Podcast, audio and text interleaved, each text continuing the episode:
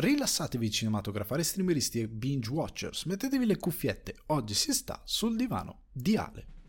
In questa puntata di Sul divano di Ale offro un ricappone della 73esima edizione del Festival internazionale del cinema di Berlino, ma anche degli Screen Actor Guild Awards 2023.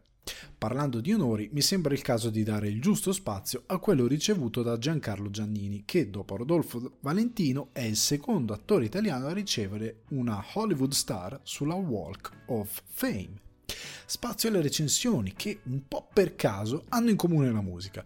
Quindi mi fermo in Italia per la storia del primo grande pirata italiano e probabilmente anche del mondo, per quanto ne sappiamo, in Mixed by Harry, per poi partire per le aree più classiche di Tar perché rimane dopo titoli di coda, l'after show di Sul Divano di Ale, parlo di Dinner Club stagione 2 e del perché ancora una volta lo ritengo uno dei contenuti più riusciti di Prime Video. Chiacchiere, domande e argomenti frizzantini vi aspettano in questa puntata di Sul Divano di Ale. Ragazzi e ragazze, bentornati e bentrovati sul divano di Ale per una nuova puntata, la puntata 137. Queste puntate stanno diventando tante, stanno diventando tante e richiedono un'evoluzione che spero in parte bet, avete già visto con i Betamax, i Betamax che stanno arrivando, sta arrivando quello dedicato alla terza parte della monografia di David Lynch che è molto corposa. Sappiate che io ho uno schedule, sfortunatamente ho mancato l'anniversario dell'arrivo di Cooper a Twin Peaks, non ci sono arrivato per una serie di problematiche, però ecco, il contenuto sta arrivando, sappiate che è complesso perché deve essere un contenuto che funziona sia nella sua compagine podcast tanto quanto nella sua compagine video perché ho deciso di fare questo gigantesco remake rivedendo la sceneggiatura, aggiustando alcuni piccoli errori che avevo fatto inizialmente, rivedendo la formula, avendo io anche più esperienza rispetto ad allora nel parlare sia in camera sia nel microfono e nell'idea di dover dare un corpo e più possibilità di fruizione al contenuto il lavoro è diventato più complesso. Però ecco, la parte 3 è veramente grande. È veramente grande perché vi annuncio ci sarà Cuore Selvaggio, la parte della TV, quindi tutto quello che è Twin Peaks.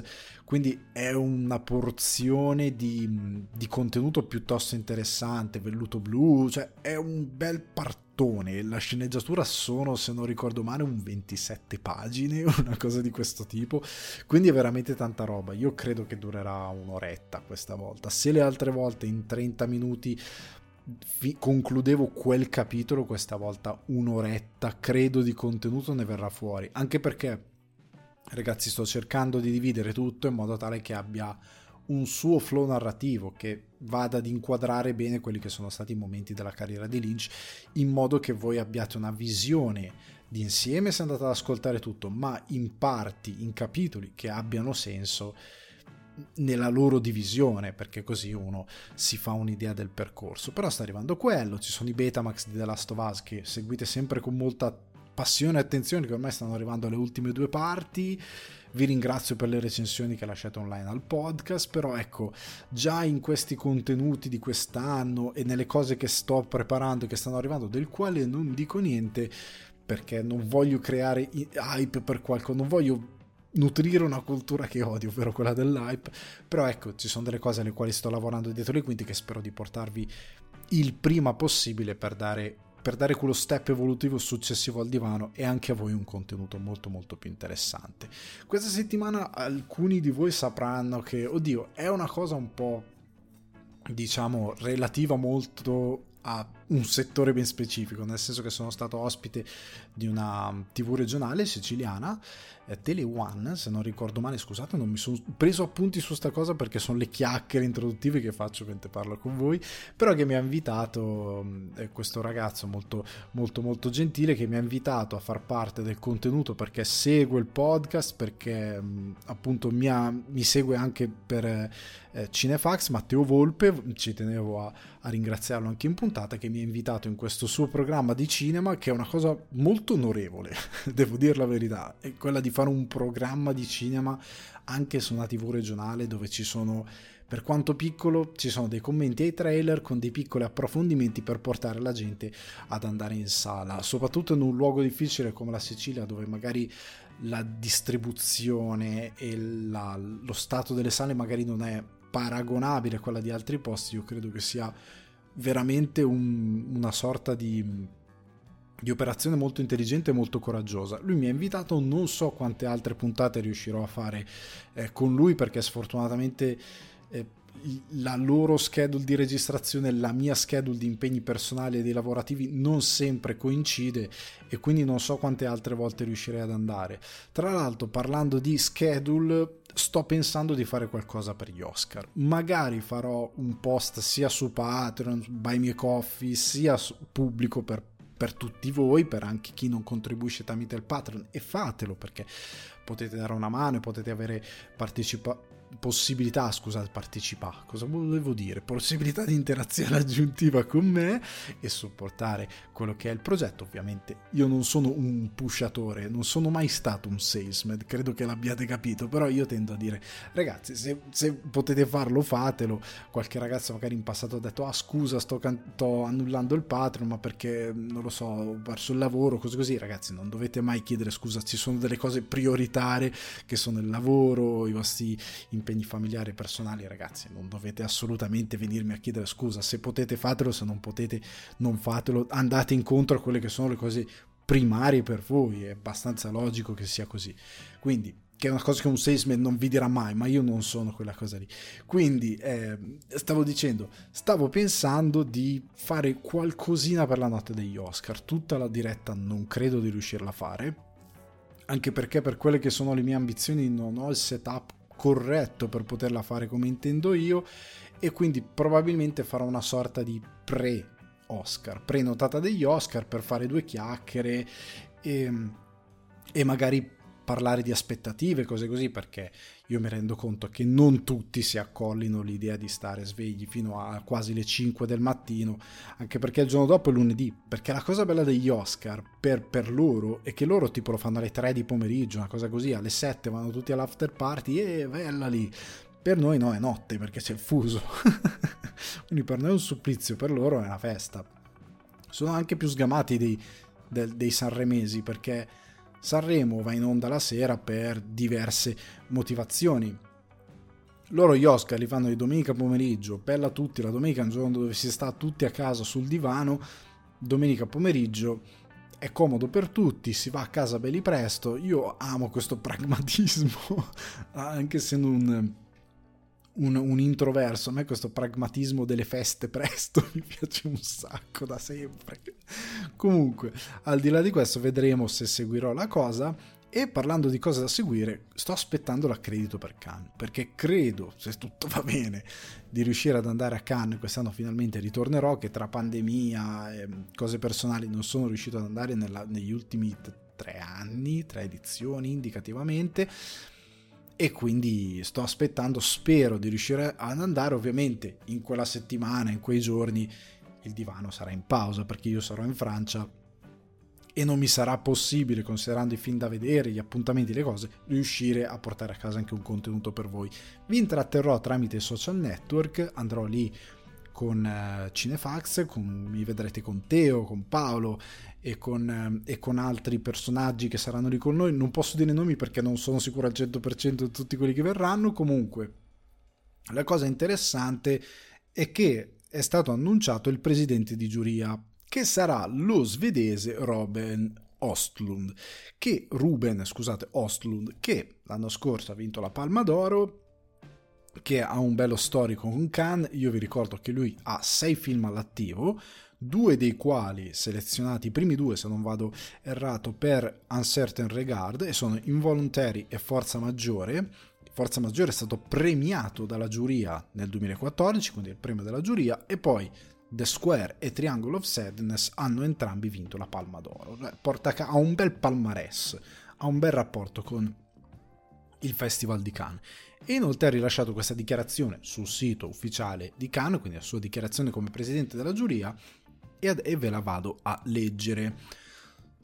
Cerco, cerco, di fare il doppiaggese per, per, giocare, dai, facciamo questa cosa cercando di essere abbastanza seri. Ovviamente non mi riuscirà perché non ho studiato dizione, non sono un doppiatore, però ci proviamo. Allora, andiamo.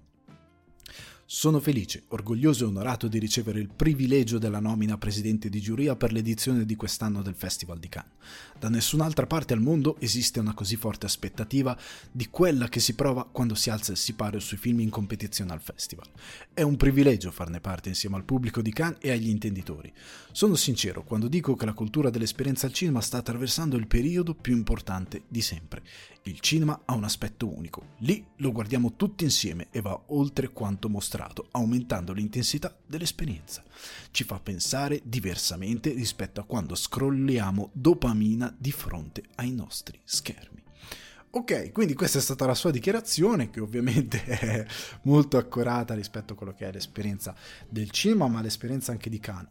Il bello di Cannes ecco, è la, la, randomicità delle esperienze. A me piace di festival anche per questo, perché una delle cose sarà anche per il mio carattere introverso, quando vedo vedere un film, che cosa stai andando a vedere? E a me piace dire, non lo so, non ne voglio parlare, sto andando a vedere un film, non, non ne so niente. E molte volte a Cannes io non ne so niente, non perché non mi informi a priori, ma perché magari conosco minimamente il regista ed è il motivo per cui seleziono quel film in particolare, perché ci sono delle aspettative, perché è interessante, ma non mi informo più di tanto su quello che sono su quello che è la produzione, sui contenuti, quello posso fare dopo nel momento in cui magari attingendo ai vari press kit, alle varie anche stampe che danno a Cannes perché ti danno dei libroni con tutti i film in concorso e magari mi vado a leggere due cose in sede di recensione per dare un contenuto un po' più corposo e un po' più interessante per il lettore. Però ecco, al di là di quello, a me piace andare, come si dice nel gaming, blind al cinema. Quindi so chi è il regista, so che cosa sta facendo, so che è una cosa interessante, vado a vedere il film. Poi è bello anche questa frenesia di vedere tutto il giorno film, 3-4 film al giorno, quello che è. Vai, parli con gli altri, ma senti come, se, come cosa ti è sembrato di questo, di quello? Ah no, ma ti sei perso questo qua, non, non se lo aspettava nessuno, ma era bello. È una cosa molto carina l'esperienza di festival. Cannes certo ha una frenesia molto particolare e molto posh. Devo dire che per il mio carattere, per come me la penso io e anche per facilità di fruizione, per accoglienza, attualmente non sono stato a Venezia, ma io so già che per come è impostato Venezia, devi prendere la barca, andare, il lido, io so che potrebbe essere per me un incubo, anche se vorrei andare per una questione di di esperienza, di colmare quello che è un, una cosa che mi manca. Però attualmente tra Festival di Cannes, il Festival eh, di Toronto, sono andato anche all'International di Dublino, ho girato qualche festivalino, per me attualmente il mio preferito rimane Toronto in assoluto perché è organizzato meglio, nel senso è prenotare le visioni, è, ha, ha, un'area molto diversa, è molto più pop, è molto fatto più per il pubblico, per la gente, non c'è questa cosa odiosa per la quale la prima, se c'è il cast, se c'è un invitato particolare, tu la perdi. Perché ci sono gli invitati prestigiosi che passano prima ed è questo che, a, a, a cui mi riferivo quando dicevo cane molto posh. Io mi ricordo quando con eh, Teo e Paolo volevamo vedere ehm, oddio quel film straordinario, quel bel thriller, ora non mi sta venendo il titolo, comunque v- volevamo vedere quel film eh, The, The, Wild Goose Lake, se non mi ricordo male, il lago delle oche selvatiche, sì, era quello.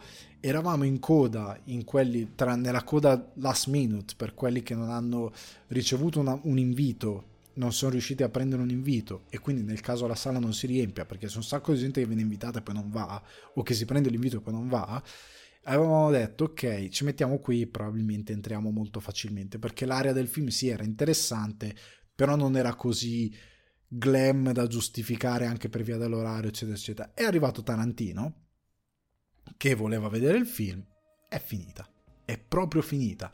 Arrivato da Tarantino chiunque avesse l'invito tra cui influencer gente della moda che non gliene frega niente del cinema si è buttato per andarlo a riscattare ed andare in sala perché vuoi mettere faccio la storia che sono in sala con Tarantino a fine quando ci sono gli applausi faccio la storia in quando non manco regista il cast. Tarantino che è in sala vuoi mettere quanti che, che, che, che roba mi faccio? A me è capitato anche con, con il buon Cellamare entrare in sala sedersi avere di, di fianco tre, quattro, tre o quattro mi pare erano ragazzi che erano lì palesemente come influencer, modelle, quello che è, sono seduti, sono fatte le foto al Palais, che è la sala più prestigiosa dove ti devi vestire in un certo modo. Prima che iniziasse il film, sono alzate e se ne sono andate. Quei quattro posti potevano andare a qualsiasi altro appassionato, studenti, tanti che hanno il pass e possono andare a Cannes, possono accedere anche alle richieste di invito, che non l'hanno avuto perché qualcuno è entrato, ha tolto anche dei posti al last minute per farsi la foto e alzarsi, andarsi, alzarsi e andarsene via. Toronto non è mai così, non, è, non funziona proprio così. E alle visioni nella sala principale, che è il Queen Victoria, se non ricordo male, il cinema, che è uno di questi vecchi cinema slash teatro dove c'è la platea, ma c'è anche la parte sopra. E è bellissimo, tu vai lì, c'è il cast, gli inviti non sono inviti ma sono biglietti che possono comprare chiunque si compra i carnet di biglietti per andare al Toronto Film Festival e i giornalisti, tipo come ero io invitato come giornalista, ne ho un tot che posso riscattare in base ovviamente alla disponibilità se non l'hanno già riscattato in tantissimi e tu ti puoi andare a vedere come è capitato a me, Knives Out con la gente in sala, col cast in sala senza aver questa paura che ci sono gli ospiti, c'è l'influencer che poi si alza e se ne va. Chi è lì è perché gli interessa. Punto. non c'è questa selezione senza senso. Quindi il mio preferito per ora rimane Toronto. Cioè è quello dove, al, al, quale vorrei tornare con molta più foga perché mi è piaciuta proprio l'esperienza di far parte di quel festival. Mi è piaciuto tutto di, di quell'esperienza. Cannes mi piace però questo lato che non amo per niente, anzi lo odio tantissimo, devo dire la verità. E poi andare a una prima con gli attori in sala, anche un bel film, e poterci andare con la maglietta, la camicia e i braghini, come si suol dire, o i jeans, è cento volte meglio che dovermi, come dicono in Sicilia, impupare con lo smoking per io preferisco quella cosa lì, è proprio una cosa che si adatta a me perché il cinema è quello, non è lo smoking. Comunque, eh, onore a Ostlund che sarà presidente di regia, vedremo come sarà composta la regia eh, più avanti. Per quanto riguarda il commento sullo scrollare dopamina, io, io spero che la piantino tutti i registi di o tutti, una certa classe di registi di focalizzarsi su questa cosa perché crei animosità verso chi magari è davvero dipendente da quella cosa lì o più che altro ha un rapporto con quei device lì culturale, generazionale molto stretto e che devi, devi secondo me spezzare con altro con l'entusiasmo piuttosto di quella cosa lì fa schifo. Cioè lo puoi anche dire però digli fa schifo ma perché quest'altra cosa è molto più eccitante per questi motivi che non devono essere ah, l'intensità, il pensiero, anche quello, però lo devi comunicare in modo diverso. Quindi io spero che questo modo di, di comunicare si spezzi. Vado avanti con una notizia che è un po'...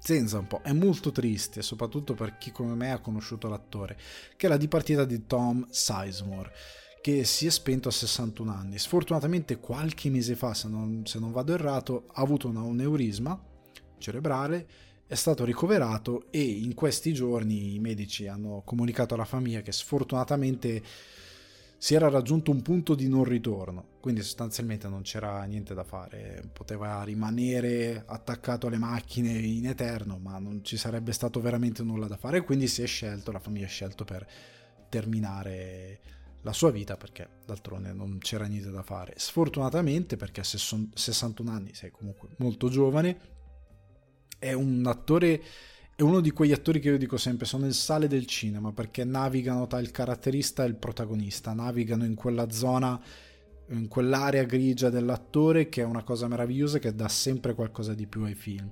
E possiamo ricordarlo per Harley Davidson e Marlboro Man, che per alcuni è un po' un filmaccio, perché per certi versi diciamo che lo è, nel senso che è un film di puro intrattenimento diventato molto cult per questi due protagonisti interpretati da Mickey Rourke e Don Johnson molto improbabili, uno che davvero sembra un cowboy e l'altro è un, praticamente un biker, in questo film molto cafone a livello di testosterone, azione anni, anni 90, anni 80-90 se non ricordo male, però è diventato un po' un cult proprio per questi motivi, non tutti eh, lodevoli, però per questi motivi c'è diventato.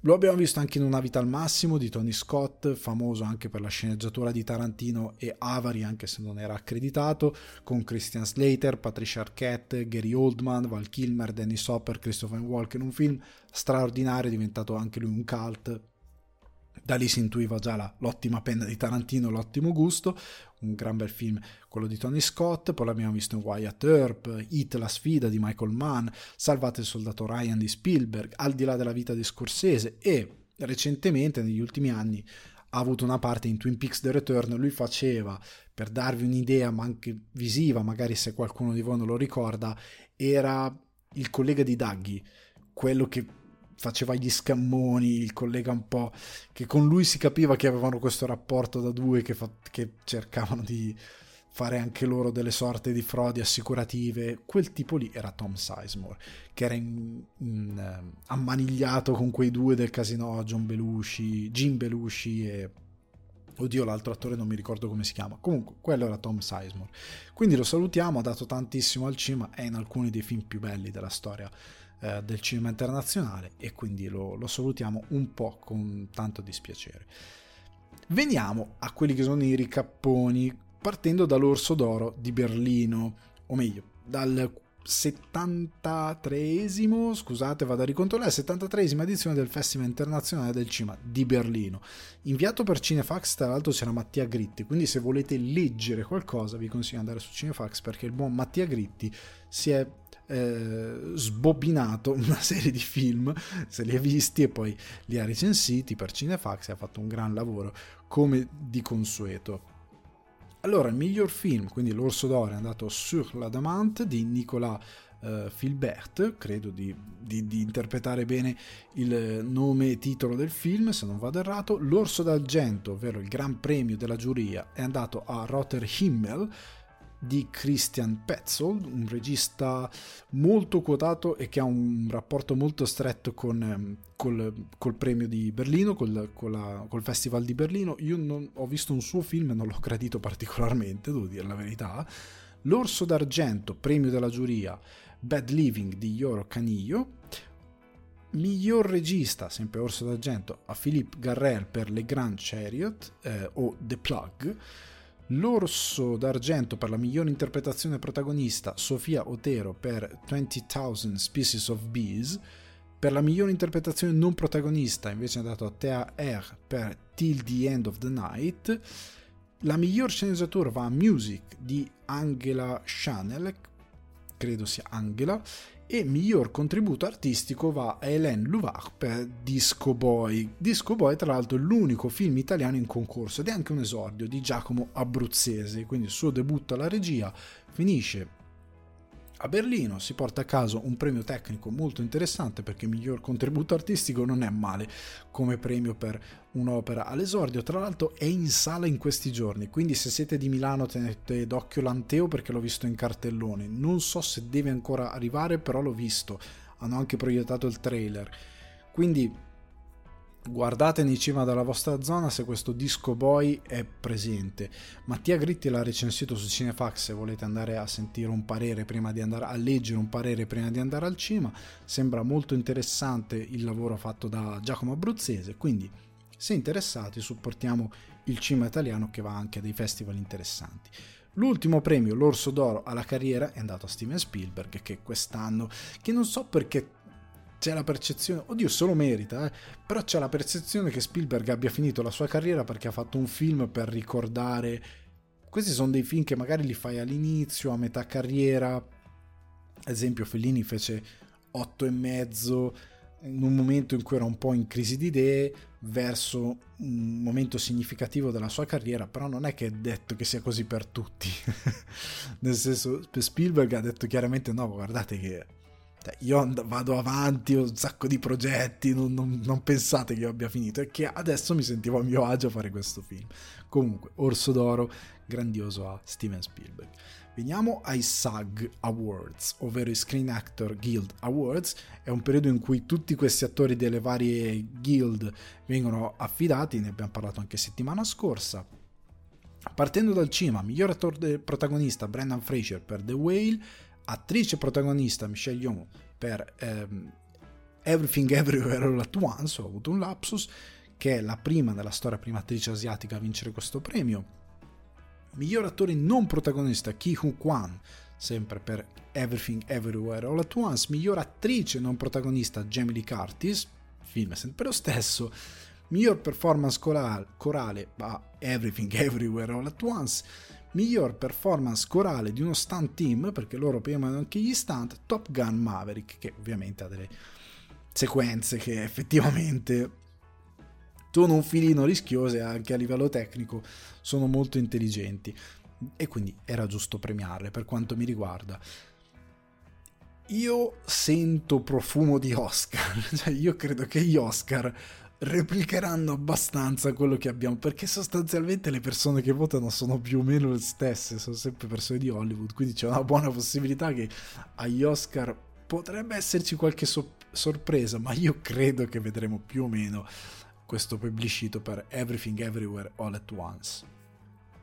Per, premiano anche la tv ai SAG e il miglior, miglior attore protagonista di una serie limitata o film va a Sam Elliott per 1883 su Paramount Plus Tanto Taylor Sheridan che è in produzione e in sceneggiatura se non ricordo male è sempre lui a fare da showrunner. Lui quando c'è western e western è un capo assoluto. Miglior attore protagonista in serie limitata eh, attrice, scusate, protagonista in serie limitata o film Jessica Chastain per George and Tammy di Showtime, miglior attrice protagonista in serie drammatica Jason attore, scusate, protagonista in serie drammatica Jason Bateman per Ozark, Netflix.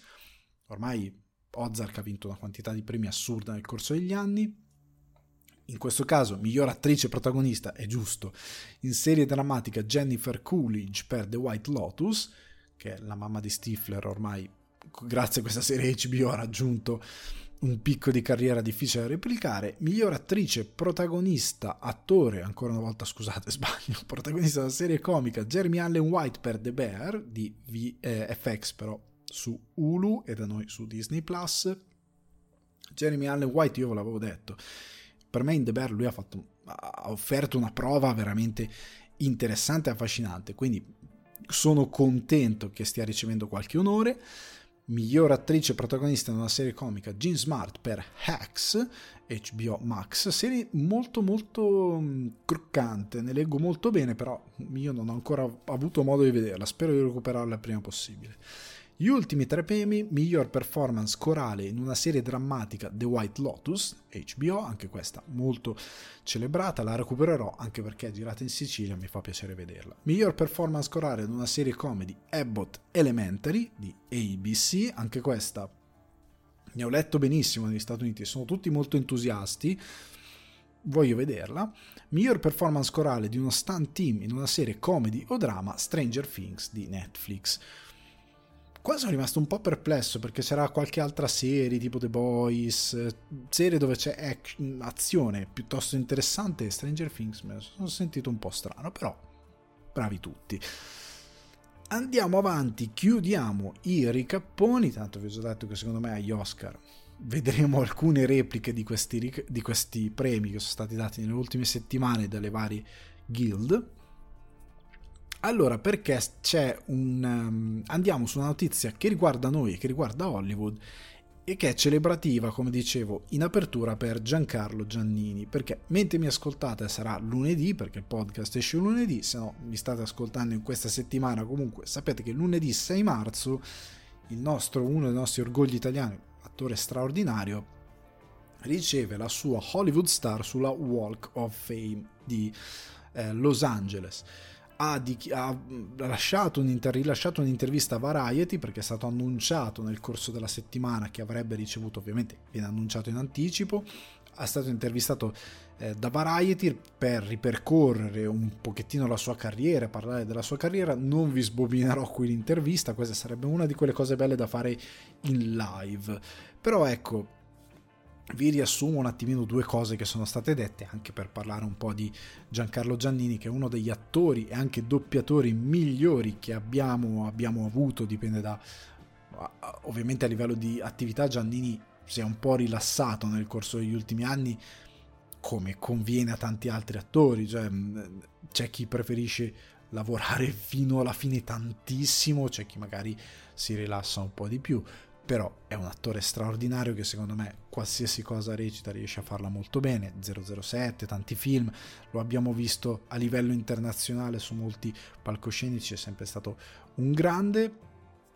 Comunque Avariety ha detto ha, ha dichiarato quanto segue avrei dovuto iniziare a lavorare sul primo satellite artificiale o sul primo computer IBM, perché lui ha studiato come ingegnere elettronico. Lui era lanciato per fare l'ingegnere elettronico. L'attore è venuto un po' dopo perché è andato a scuola di recitazione e a scuola di recitazione furono molto impressionati, in particolare fu impressionato Franco Zeffirelli che lo scelse per la regia, cioè scusate, lo scelse per due ruoli importanti in due suoi spettacoli dove curava la regia che erano Romeo e Giulietta, che fu portato anche in UK in un teatro pest- prestigioso dove a quanto pare venne accolto molto bene, d'altronde eh, il bardo è, è, roba britannica, quindi se loro, se loro lo accolgono bene vuol dire che tutto ha funzionato tutto molto bene.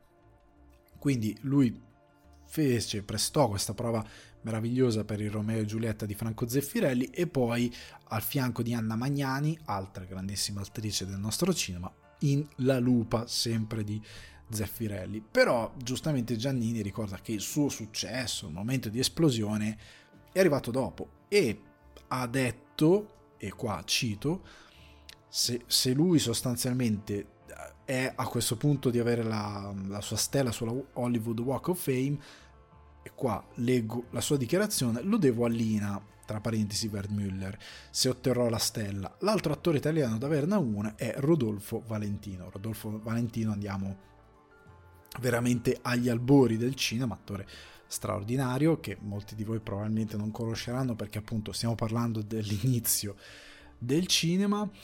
Ovviamente lui parla del suo rapporto molto ampio con Lina Vermüller che lo, lo fece esordire, diciamo così, in un musicarello, quelli che oggi chiameremmo musical, anche se non erano proprio dei musical, erano dei film che sostanzialmente avevano lo scopo di lanciare e di sfruttare alcuni cantanti pop. E quindi si basavano delle storie, Gianni Morandi ne ha fatti 2000, però in quel caso su, si, si, si, sfruttavano queste grandi personalità pop per costruire una trama molto semplice e poi per farli esibire nelle loro canzoni e lui esordì in Rita la Zanzara. Era questo musicarello dove eh, lui sostanzialmente faceva una delle parti da protagonista. Poi esplose con Mariangela Melato in Film d'amore e d'anarchia, ovvero stamattina alle 10 in Via dei Fiori della nota casa di tolleranza, perché la Vermüller amava dare dei, dei, titoli molto stringati ai suoi film.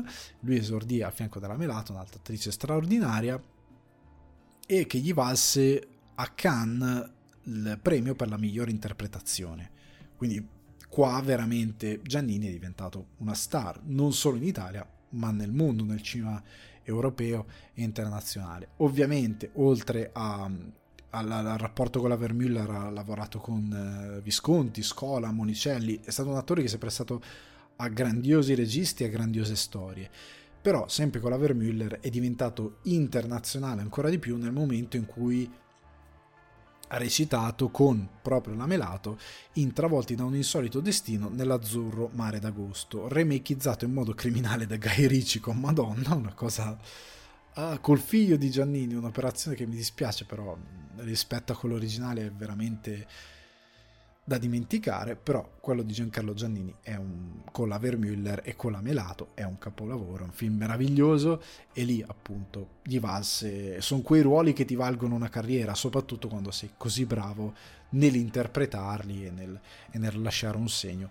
del tuo pubblico. Quindi ringraziamo Giannini per tutto quello che ha fatto per il cinema italiano, per il cinema internazionale, come dicevo in 007, Casino Royale, Quantum of Solace mi pare che compariva, un personaggio ricorrente vicino a Bond, al Bond di Daniel Craig, e che è diventato riconoscibile in tutto il mondo. Ed è uno di quegli attori che per certi sensi non si fanno più, nel senso che mm, non si fanno più perché, ehm, come dire, abbiamo sviluppato uno star system, diciamo, di attori italiani che non ha più quella ricerca che invece in altri, in altri posti nel mondo viene ancora utilizzata, nel senso che noi guardiamo anche a...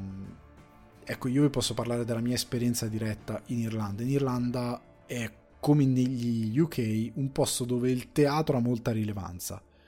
Sotto casa mia c'era un teatro che offriva anche corsi di recitazione. Molti attori con i quali ho lavorato, quelli più bravi, casualmente, non è un caso, sono tutti attori che partono dal teatro, scuola di recitazione, teatro, riuscire a reggere un ruolo, riuscire a affondare in un ruolo, e sono meravigliose. Poi quando tanti di loro, quando si prestano anche al cinema, capendo nei ritmi diversi, sono straordinari. A me è capitato di fare qualche sessione di casting e vedere un'enorme differenza tra un'attrice o un attore che si è formato a teatro e che riesce a dare una buona interpretazione anche in, un, in una casting call mm, senza molto attorno e degli attori più lì per il cinema, già per l'audiovisivo che non hanno altre formazioni che tentennano, faticano, inciampano e non sono così brillanti quando vengono chiamati a recitare, sono veramente sbadati. E anche in UK esiste questa cosa, negli, negli Stati Uniti Broadway, eccetera, eccetera, quel sistema di teatro c'è ancora, è molto forte, è una cultura che è ancora abbastanza radicata, tant'è che se guardate anche negli Stati Uniti o in Inghilterra migliori attori, Guardate Hiddleston, attore meraviglioso, dal, viene dal teatro, recita ancora a teatro. Eh, l'attrice adesso non, non mi, sono, mi, sta sfuggendo il nome, è Skelly di, eh, di X-Files. Lei è bravissima, fa dei, del, de, delle parti anche a teatro ed è formidabile ed è una bravissima attrice che in televisione e al cinema è stata sfruttata relativamente, però è veramente grandiosa.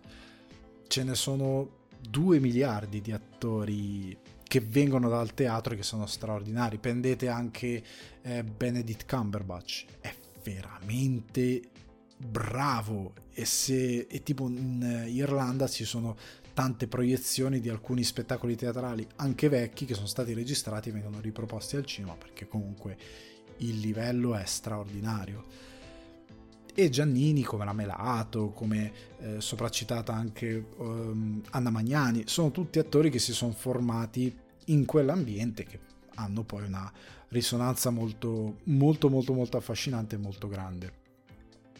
Chiudendo in questi giorni, in queste settimane, alcuni hanno detto cavolo ma eh, Pierfrancesco Favino è ovunque, sarebbe il caso di cercare un attore migliore. Ok ragazzi, è ovunque. Ci sarebbe da fare un po' di scouting perché non è che il teatro in Italia ha chiuso. Il teatro c'è ancora c'è possibilità di fare scouting e di ricercare qualche attore teatrale che magari vorrebbe fare il salto al cinema prendete anche Tony Servillo. Perché Tony Servillo ovunque? È un ottimo attore teatrale che è arrivato al cinema ha interpretato bene il cinema i suoi ritmi le sue esigenze, esigenze e fa una grandiosa figura. Ed è un meraviglioso attore abbastanza chiaro perché riesce a lavorare anche per lo schermo. Sarebbe il caso di trovarne nuovi, ma Favino come Servillo sono ovunque perché tante volte tu da regista, sceneggiatore hai delle ambizioni che tanti attori che partono dal cinema o dalla televisione o per quel ruolo o per quel tipo di medium e che non vengono dal teatro, per quanto possano aver studiato recitazione, tanti non ce, non ce l'hanno. Cioè io ho guardato eh, Nostalgia, che è un film meraviglioso. Io non so quanti sarebbero riusciti a recitare un ruolo di un italiano che a 16 anni se n'è andato in Egitto, è da più di 40 anni in Egitto, quindi addirittura ha perso anche la sua cadenza e il suo accento perché per 40 anni non è più tornato a casa e ha parlato solo un'altra lingua, solo ed esclusivamente perché non si è mescolato con altri italiani, è rimasto lì e quando torna ovviamente non parla più con la cadenza napoletana, eccetera, eccetera, anche un modo di porsi, di muoversi completamente diverso. E lui ci si è calato, come quell'esibizione che fece a Sanremo, bellissima. Lui è in grado, senza essere macchiettistico, di fare determinate cose. Noi abbiamo un sacco di attori che quando fanno accenti cosa fanno? Gli accenti del, della loro eh, inflessione dialettale. Cioè, cosa fa quello il romano? Perché? Perché è di Roma. Cosa fa quello il toscano? Perché è toscano. Cosa fa quello il napoletano? Perché è napoletano.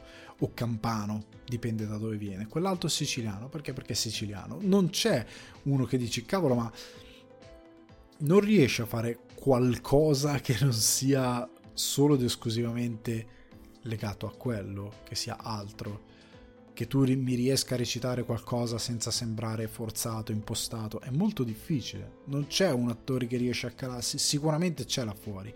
Ed è un problema da un lato di scouting e da un lato forse la cultura del teatro che a mia percezione a me sembra un po' debole ed è per questo che abbiamo certi vincoli. Poi per fortuna ci sono delle eccezioni molto notevoli e che vengono a galla, però qua si entra in un, in un argomento che è un ginepraio perché si deve andare a guardare il fatto di avere un sistema a livello di, di, di, come posso dire, di sviluppo cinematografico dell'industria che non è impostato bene. E anche quello è il problema, forse al di là di quella che può essere la cultura del teatro. Il problema è anche quello, magari tanti attori non ci provano neanche perché dicono ma io non arriverò mai a fare certe cose, perché il sistema me lo impedisce un po'. E poi, in tutta franchezza, io non biasimerei un attore teatrale che guarda certe sceneggiature e dice ma io devo fare veramente questa cosa? guarda, onestamente non mi va. E non è spocchie, perché tante volte anche le ambizioni, e poi ne parleremo nella recensione di Mixed by Harry, sono veramente basse nella media e poi ci sono delle rare eccezioni in cui c'è qualcuno che riesce anche a spiccare con, seguendo un po' più il presente e poi ripeto, ci arriverò nella recensione di Mix by Harry dove affronteremo anche questo um, argomento.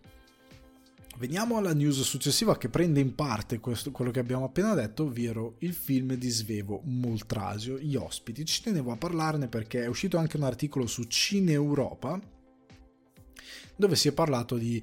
Io non so se conoscete Svevo Moltrasio, ne avevo parlato qua nel podcast perché lui aveva fatto un paio di video veramente spot on, proprio da, col, col, bacio, da dargli il bacio, eh, la lode assoluta riguardo l'economia, l'industria del cinema italiano, certe cose sono due video che sono inattaccabili a livello di dati, a livello di logica che lui porta, l'argomentazione è veramente perfetta e così perfetta da aver generato molti numeri a livello di riscontro al punto che l'attenzione è stata impossibile da negare, è stato invitato anche a Venezia a parlare, poi lui ha fatto un video post Venezia dicendo sì ok sono stato invitato ma tutti si additavano ma nessuno prendeva di petto il problema e questa è un'altra, è un'altra faccenda con, con, la quale il povero, eh, povero molto intelligente Svevo Moltrasio si è confrontato. Lui è diventato famoso in Italia anche per il suo Ritas, ha fatto questa serie, se non la conoscete, web series,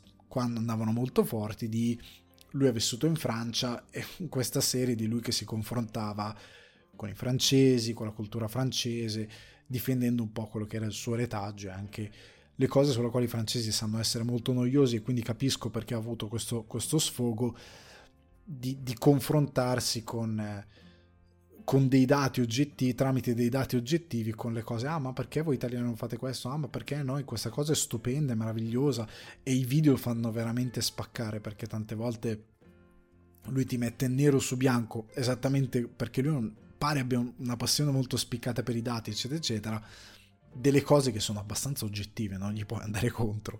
E quindi dici, beh, c'ha ragione lui, non c'è niente da fare. Io mi ricordo anche poco prima che scoppiasse ufficialmente la pandemia, che venisse dichiarato ok, siamo nel, nella cacchissima, una mm, tizia francese, quando ci furono i primi casi in Italia e il governo subito, ok, attacchiamo questa cosa che è un problema, ed era su tutti i giornali di tutto il mondo, questa tizia che mi chiese come giustifichi l'incompetenza italiana nel gestire questa cosa, perché dice, eh no, è solo in Italia questa cosa è colpa vostra.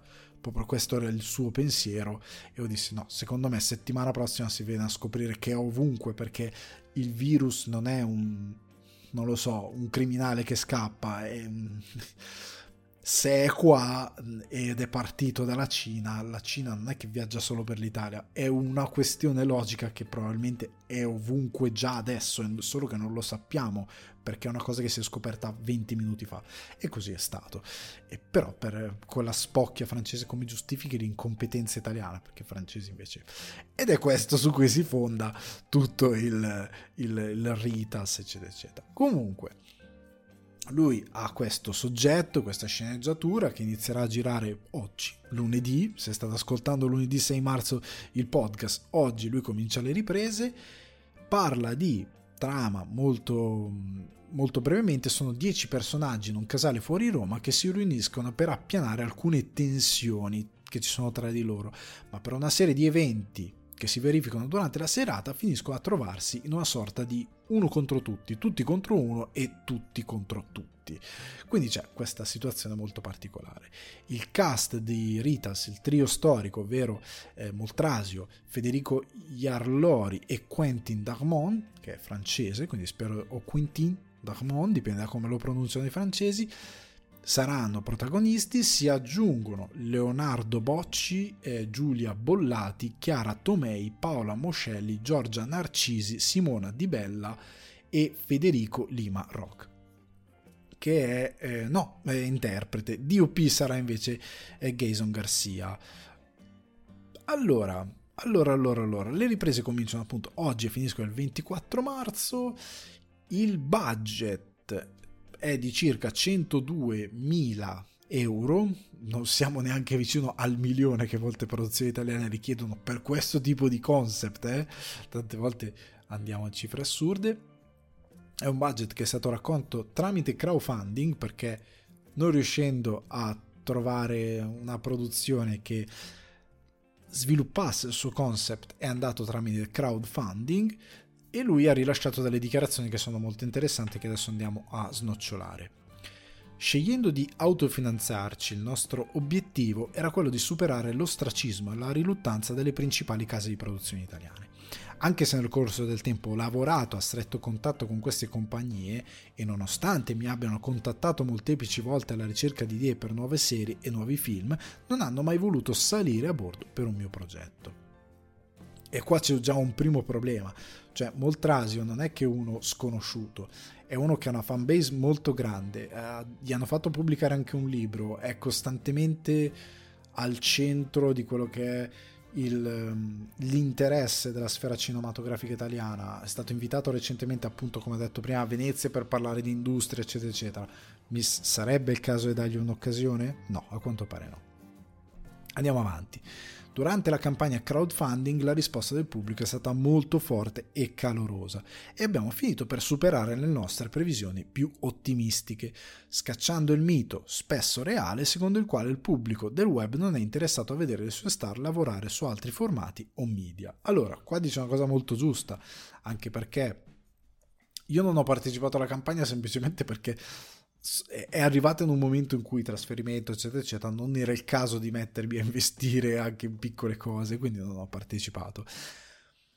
Tuttavia è vero io ho seguito lo sviluppo che c'è stata un'accoglienza molto calorosa che il pubblico e i suoi fan hanno partecipato tant'è che hanno superato ampiamente quello che è stato il goal e è vero che le produzioni hanno questa percezione spesso sbagliata perché bisognerebbe saper fare una selezione che il, la gente del web non vuole vedere i loro beniamini in altri media. Più che non vuole vedere, il problema guardando alle produzioni passate, e non faccio nomi di film, eccetera, eccetera, e di protagonisti presi dal web, bisogna capire una cosa. Se tu prendi uno, cioè, allora, andiamo a monte.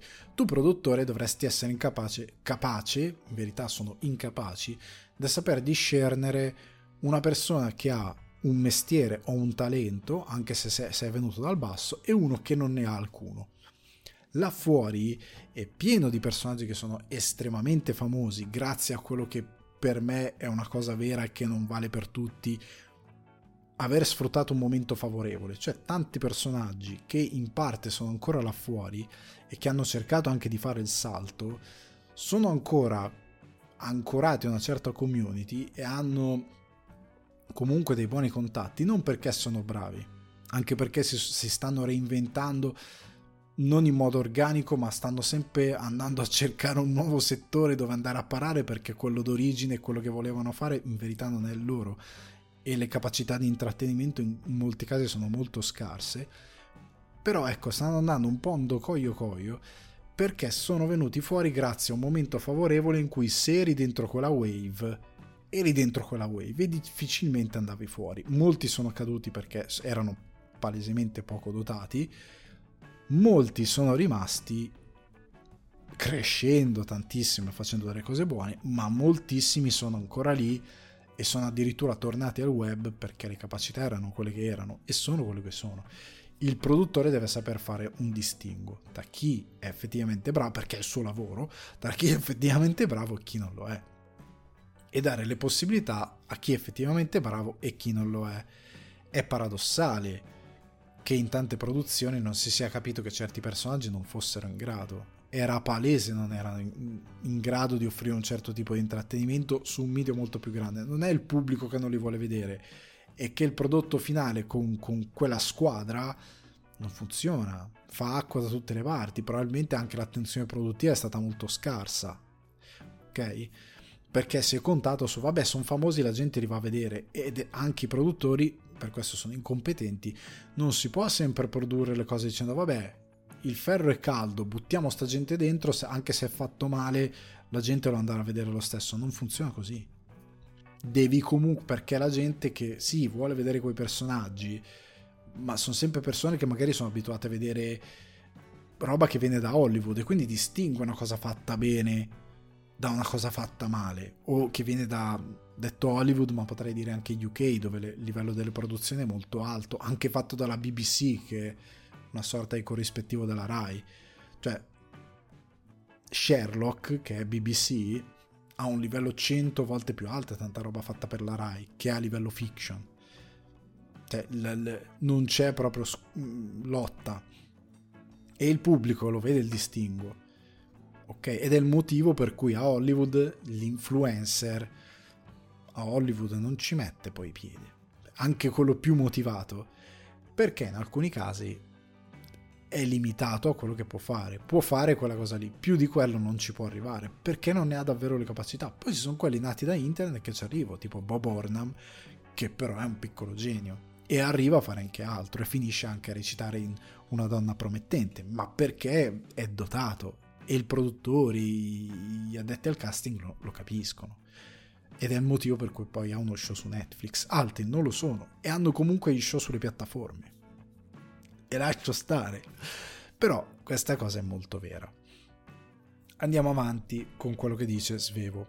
Anche se qualche compagnia di distribuzione ha mostrato interesse verso la nostra sceneggiatura, per una volta ho deciso di mettere insieme un primo montato prima di mostrargli il mio lavoro.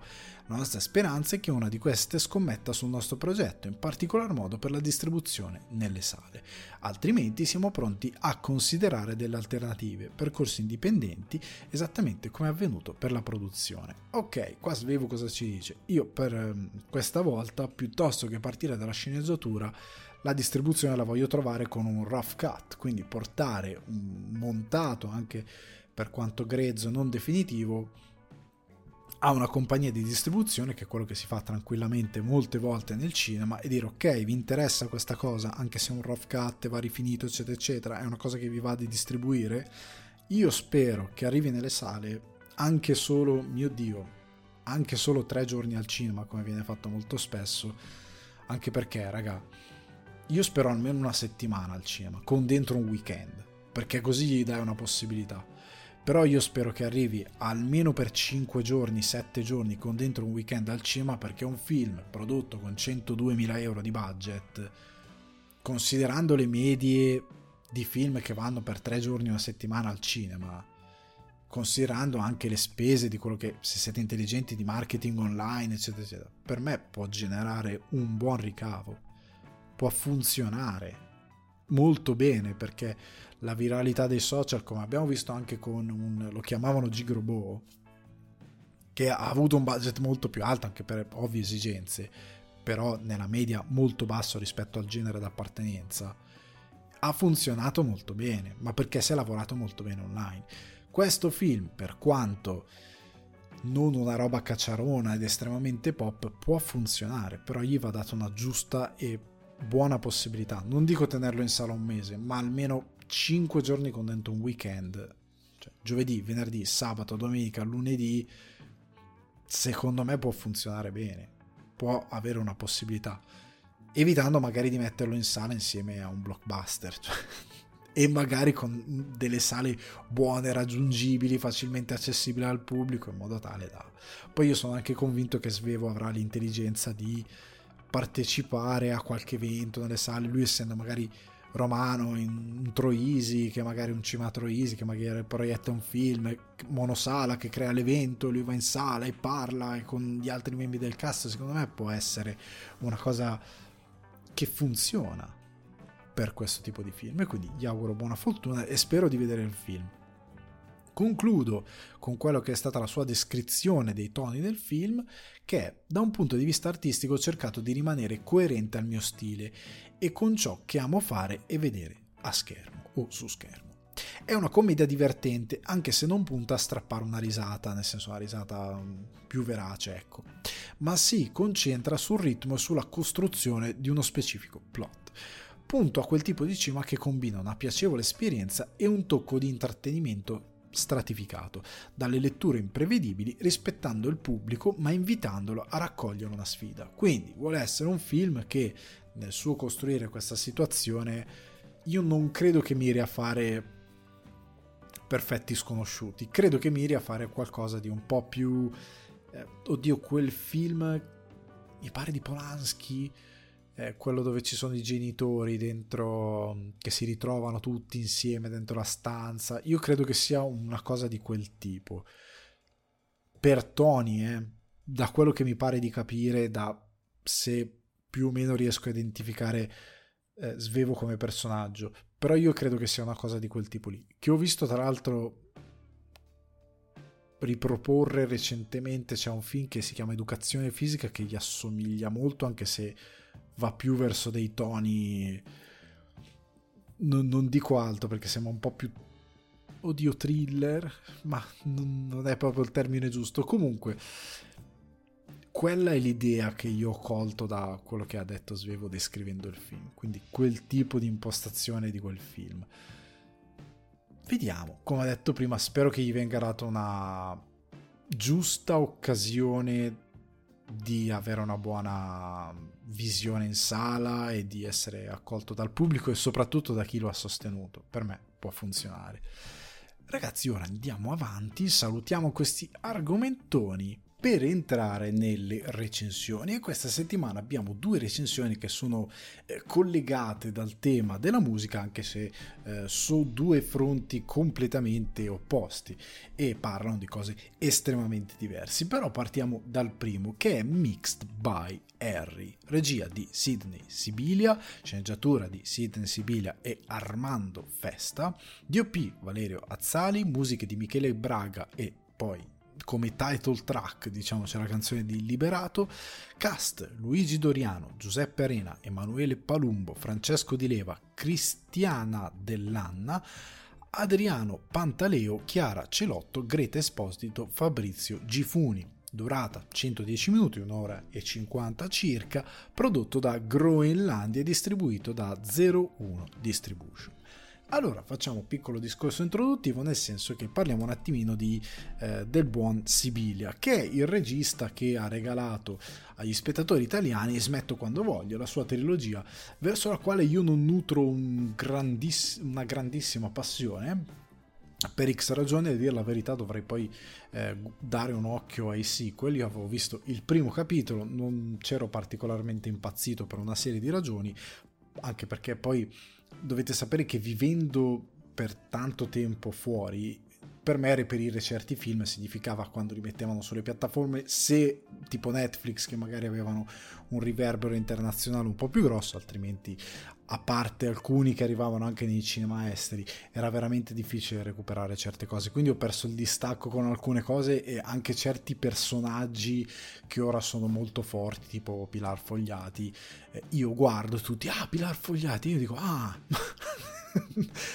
Ciao, non ho idea di cosa siano, perché d'altronde dieci anni fuori, a parte quelli veramente, veramente grossi che hanno una cassa di risonanza molto pop, tipo Lundini e cose così, molti li ho davvero persi, soprattutto nel cinema. Comunque, Sibilia, smetto quando voglio, che non mi aveva illuminato, però l'Isola delle Rose è andato su Netflix, mi era piaciuto, eh, devo dire la verità, mi era piaciuto e ora eh, vi spiegherò perché, perché è una cosa che riverbera anche in questa produzione. Io ci avevo trovato in Sibilia un qualcosa di molto interessante e promettente, ma ora ve lo andrò a snocciolare. Prima vi dico la trama, vi leggo la trama direttamente ehm, da, dalla casa di distribuzione come la, la, la, va a snocciolare. È una storia di passione e sogni che da un basso di Napoli diventa un'incredibile avventura internazionale. Nel magico capoluogo campano degli anni Ottanta, dove Maradona è una divinità, Enrico Henry Frattasio trasforma il mixtape che fa per i suoi amici in un impero, grazie all'aiuto dei suoi fratelli Peppe e Angelo. Una clamorosa impresa che cambierà puntini puntini. Ok. Allora, è la storia del re dei pirati. È la storia del re dei pirati che a me scalda un pochettino il cuore, da lì, per tante cose che poi discuteremo, ho, ho realizzato, realizzo sempre più concretamente di essere old gen, un po' come mi definisco anche nel, nel mio podcast di gaming, perché davvero è il retaggio culturale quello di chi come me è cresciuto negli anni 90 e negli anni 90 io stesso ho comprato da bancarelle via discor- discorrendo cassette musicali. Ora c'è una generazione più giovane che dice che cacchio sono le cassette musicali. Se mi state guardando su YouTube probabilmente avrete un'immagine a schermo per darvi un'idea di cosa cacchio sono o se guardate il trailer di Mix by Harry lo capirete. Però all'epoca c'era ancora il Walkman, poi successivamente le mie scuole superiori sono state all'insegna del CD, quindi il lettore CD che io portavo ovunque, mettevo nella tasca dei giubbotti, d'estate nella tasca dei jeanscoli con i tasconi giganti perché mi ascoltavo CD a nastro nei viaggi in pullman, eccetera, eccetera. Però ecco, in generale il Walkman e io ho comprato una discreta quantità di cassette non originali ma delle bancarelle dei falsari sostanzialmente le ho comprate diverse volte quando ero eh, piccolino con i soldi della paghetta queste cose la musica che mi piaceva perché all'epoca prima che arrivasse di- la digitalizzazione di Spotify c'era un po' questa cosa che si diceva cavolo però i CD o le cassette costano davvero tanto, anzi i CD costavano, se non ricordo male ci fu il contrasto che costavano ancora di più che le cassette. E quindi c'era questa cosa che si diceva cavolo però oggi per un ragazzo comprare musica rispetto a prima quando c'era il vinile eccetera eccetera è ancora più dispendioso. Si diceva questa cosa e da qui la pirateria ha aiutato tantissimo molti a farsi una cultura musicale. Poi quando è arrivato Napster eccetera eccetera altri discorsi però ecco Spotify ha salvato un po' il mercato musicale riducendo gli introiti ma garantendogli comunque la possibilità di vivere decentemente cambiando la musica eccetera eccetera. Però ecco io appartengo al retaggio di Mix by Harry ok e eh, è una storia che è interessante che venga raccontata. E qua vado a bomba sui pregi del film. E sul perché secondo me io dovevo fare un gran con- complimento a Sibilia, poi gli dovrò dire eh, delle cose che penso non siano riuscite all'interno del suo film, ma gli devo fare un gran complimento, che nel panorama del cinema italiano, che è un po'... Io vedo tante volte il cinema italiano a livello di industria, tra virgolette, ma non entro in questa cosa perché non la considero davvero un'industria perché non ne ha davvero la struttura per come dovrebbe essere, però all'interno dell'industria la considero come un, un animale vetusto. Come poteva essere la considerazione che aveva il pubblico di Sanremo qualche anno fa. Cioè una kermesse che era stata qualcosa anche di riverbero internazionale perché Sanremo lo, guardano, lo guardavano, anche all'estero ora sono tornati a guardarlo, per il tipo di voci che poi andavano negli Stati Uniti, in Sud America, si andava veramente in giro per il mondo, in Spagna, eh, Raffaella Carraccavolo ci hanno fatto il musical in Spagna che è andato nei cinema, è andato bene. Comunque la nostra musica aveva un riverbero molto ampio anche grazie a una produzione televisiva di livello. Negli anni poi è andata a decadere perché non c'è stata una revisione di quel modello e ultimamente è ritornata un po' in agio. Per certi versi il, l'industria italiana io la vedo allo stesso modo, cioè è un'industria che ha avuto un passato molto forte, che è andato in tutto il mondo, che ultimamente ha trovato qualche autore che è riuscito a riallacciare i rapporti con l'estero, però tante volte partendo dall'estero stesso, eh? diciamo la verità, però al di là di questo... Eh, vedo un'industria che tante volte fa fatica a rimanere agganciata al presente, cioè certi generi non si sviluppano, poi ne parlerò facendo un esempio che mi viene offerto in assist da un podcast che ho sentito eh, qualche giorno fa, comunque non facendo, eh, li, non seguendo alcuni generi che sono comuni nell'industria e anche nel mondo del cinema non seguendo dei dettami che sarebbero utili anche a noi veicolare la nostra cultura che spesso viene rubata e deturpata e poi è inutile che ci lamentiamo che gli americani ci storpiano le cose perché siamo i primi noi a non, a non eh, elevare quello che è il nostro retaggio culturale, sia quello più classico che quello pop. E qua arriviamo appunto all'Isola delle Rose, tanto quanto a questo Mix by Harry. Perché? L'Isola delle Rose, come Mix by Harry, sono due storie straordinarie a livello pop, eh, per quanto legate a de, del, delle idee assurde, però che hanno avuto un riverbero di cronaca e che hanno cambiato a loro modo i tempi, perché non esiste solo il, solo, solo il tipo che, come dicevo prima, si è inventato Napster. Cioè non esiste solo Mark Zuckerberg, cioè negli Stati Uniti devono fare la storia del fondatore di Facebook, chiamano i migliori attori, i migliori registi, cioè chiamano Fincher, chiamano ehm, de, de, degli astri nascenti del, anche del, dello star system americano, chiamano Andrew Garfield, cioè chiamano roba competente per fare quelle rappresentazioni pop di un loro retaggio culturale molto recente che poi ha riverbero nel mondo, però al di là della consapevolezza che ha nel mondo loro ci investono tanto, ma ho preso eh, Facebook e contestualmente dei social network per fare un esempio molto pratico, però ce ne sono 2 miliardi eh, di esempi. Potremmo parlare appunto dell'Isola delle Rose come di questo Mixed by Harry in confronto a tipo il fondatore di Napster che magari ci fanno la docuserie, il film, ci fanno queste cose qua, ah come ha cambiato la musica, ma in verità già questo film Mix by Harry è una storia di qualcuno che ha cambiato la musica, che ha creato il problema del, di avere leggi sul copyright, sulle proprietà intellettuali, di cre- portare a galla un problema all'interno di un'industria che non pensava mai di poter avere quel problema, sia con le cassette che poi con i CD.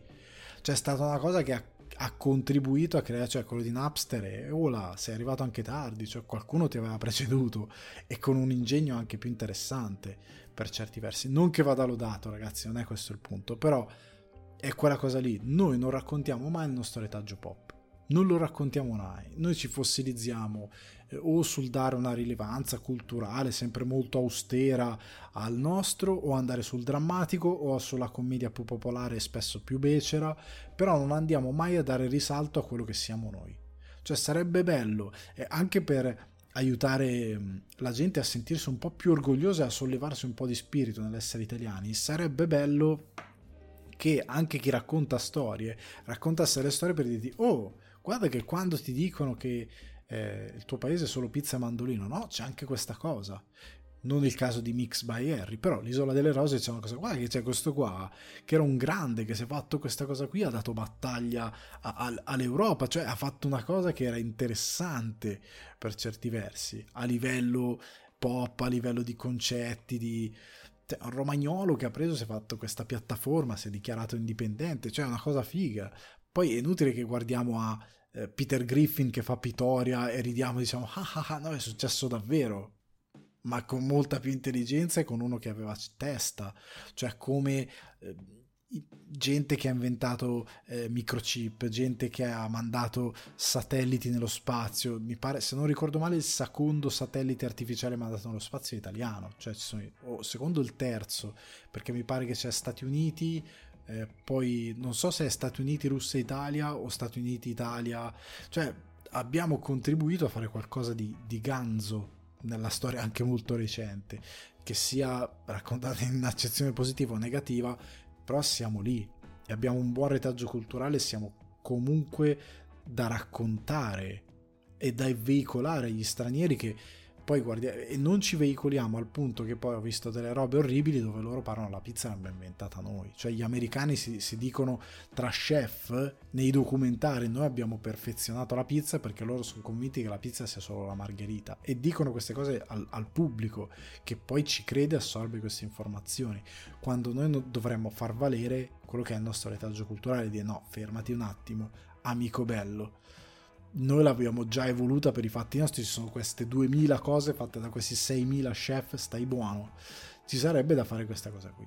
E Sibilia per me ha capito molto bene che è giusto fare come fanno negli Stati Uniti di dare rilevanza a un certo immaginario pop e di raccontare certe cose che è giusto raccontare.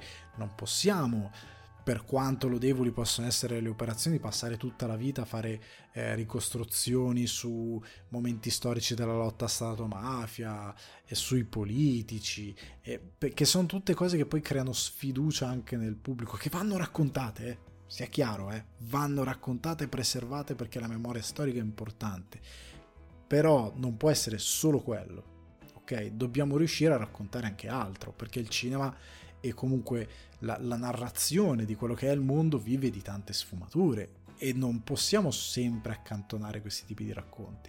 Sono generi che esistono, cioè negli Stati Uniti anche guardiamo Pam e Tommy, cioè loro fanno Pam e Tommy, vincono anche dei buoni premi, cioè raccontano la storia del primo sex tape eh, VIP mai pubblicato, la storia sorta di revenge porn, anche una cosa sociale che oggi è attuale, che all'epoca non lo era e che è diventata un problema col tempo, ma che è diventato un problema a partire da quel caso. E loro creano un mito con quella cosa lì. Migliori attori, migliori sceneggiatori, migliori produzioni, cioè ci investono. Sibili ha capito che noi possiamo fare altrettanto.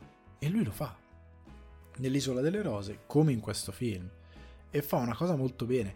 Poi prima dicevo, e l'ho detto ancora prima delle recensioni, che c'è una cosa che io vorrei dire, ma a questo punto non so se dirla magari in eh, titoli di coda, lasciare un po' appeso chi non fa parte di queste cose, però c'è questo aneddoto di eh, Fabio Volo, molt- sarò molto breve, dove lui dice in one, one More Podcast, One More Time Podcast, adesso scusate non ricordo il titolo corretto del podcast, dove lui è stato intervistato e dice quando ho fatto la mia serie, che si è prodotto da solo, a quanto, a quanto ho capito, che io non avevo accolto benissimo perché ho capito, essendosi prodotto da solo, aveva bisogno di un aiuto diverso, un supporto diverso anche in scrittura per rifinire tante cose, eccetera, eccetera, dove lui sostanzialmente è una sorta di basata su se stesso, ma non racconta davvero se stesso, che è una cosa che si fa sempre e che in Italia si fa mai, lui fu massacrato, chiamato egocentrico di provincia, dai peggiori critici italiani che insegnano anche nelle scuole, però fu massacrato.